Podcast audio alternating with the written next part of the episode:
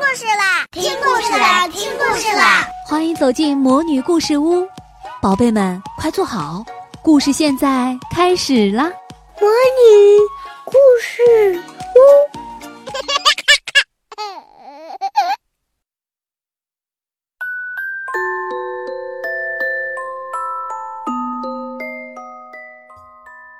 勇敢的飞行。鼓乐手吹响了号角，德比飞行比赛开始了。坐在看台上当观众的苏菲亚兴奋极了。你知道吗，苏菲亚？皇家预备学校也有一个德比飞行队。詹姆士对苏菲亚说：“真的吗？”苏菲亚眼前一亮。明天我们就会开始练习。如果你愿意的话，可以来观看。”詹姆士说。第二天，苏菲亚早早就来到了皇家预备学校的马厩。学校德比飞行队的教练对她说：“可爱的公主，观看比赛不在这里，看台在那边。”苏菲亚说：“我不是来观看比赛的，我要参加比赛。”大家听了都很吃惊。只有王子才可以参加比赛，雨果王子说：“飞行不是公主要做的事。”安博对苏菲亚说：“苏菲亚感到很伤心。回到城堡后，她闷闷不乐地坐在床上。嗯，我想参加德比飞行队。”苏菲亚对兔子幸运草说：“但大家都说那是男孩子才做的事。如果你真的想做，就去做吧。凡事都有第一次。”幸运草说：“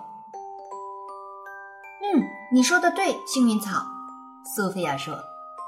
我想，身为公主，可以尝试去做一些不一样的事情。第二天，苏菲亚获得了罗伦国王和美兰达王后的批准，与詹姆斯一起来到了皇家预备学校的马厩。先生，我准备好开始练习了，请问我可以要一匹马吗？苏菲亚问教练道。“好吧，这儿还有一匹没人愿意要的小马。”教练说。剩下的这匹小马个头非常小，它的名字叫米尼姆。我觉得它很好，我就要它跟我一起参加比赛。苏菲亚对教练说：“练习飞行的时间到了，王子们一个一个骑到自己的马背上。王子们飞得很高，几乎要够着天上的鸟儿和白云了。苏菲亚也想骑到米尼姆的背上，可是她不知道该怎样骑上去。”让我来帮你上去吧，詹姆士关心地说。“嗯，好的，谢谢你。”苏菲亚感激地说。终于在詹姆士的帮助下，苏菲亚爬上了马背。驾，我们走，米尼姆！苏菲亚开心地喊道。没想到，随着“啊哦”一声惨叫，苏菲亚从马鞍上滑下来，重重地摔在了地上的垫子上。这时，雨果王子刚好在此飞过，看到了这一幕。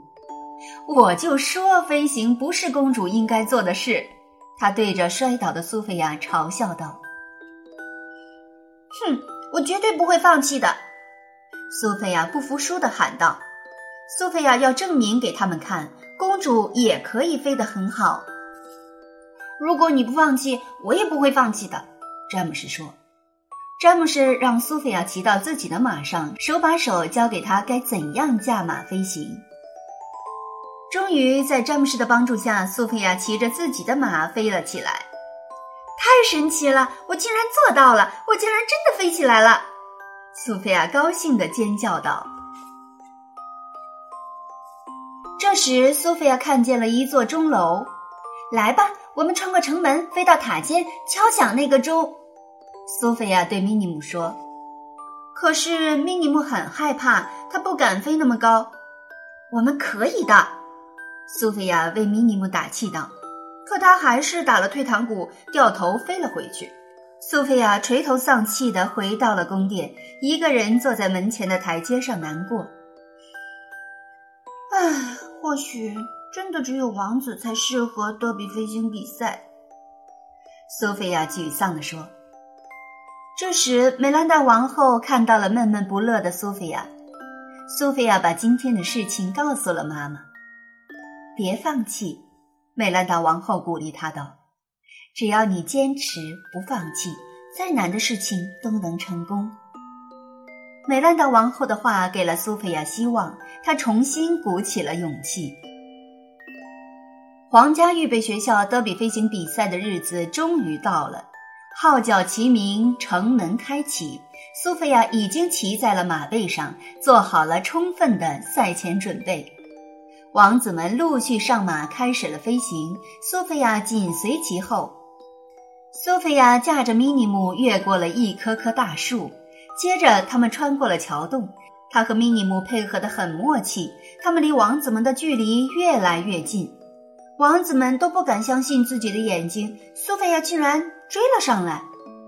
当苏菲亚和米尼姆来到钟楼前面时，米尼姆又开始害怕起来。“我们可以的，米尼姆。”苏菲亚鼓励道。这次，米尼姆被苏菲亚坚持的精神所鼓舞，没有退缩。他载着苏菲亚一直往上飞呀飞呀，终于，他们飞到塔尖。苏菲亚敲响了塔尖上的钟。他们做到了。最后，苏菲亚和詹姆士同时到达了比赛的终点。苏菲亚和詹姆士赢了，教练高兴地宣布道：“这真是太棒了！”苏菲亚接过安博送来的德比王冠，激动地说不出话来。苏菲亚把米尼姆送回到皇家预备学校的马厩，在路上，她抚摸着他的爱马，微笑着对他说。干得好，米尼姆！我就知道我们能成功。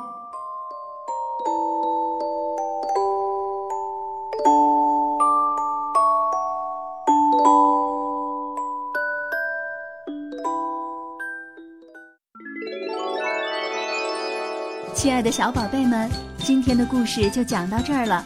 想听更多的好故事。欢迎你在微信公众号上搜索“魔女故事屋”，加关注来和我们做朋友。这里有更多的好故事等着你哦！我们下期再见。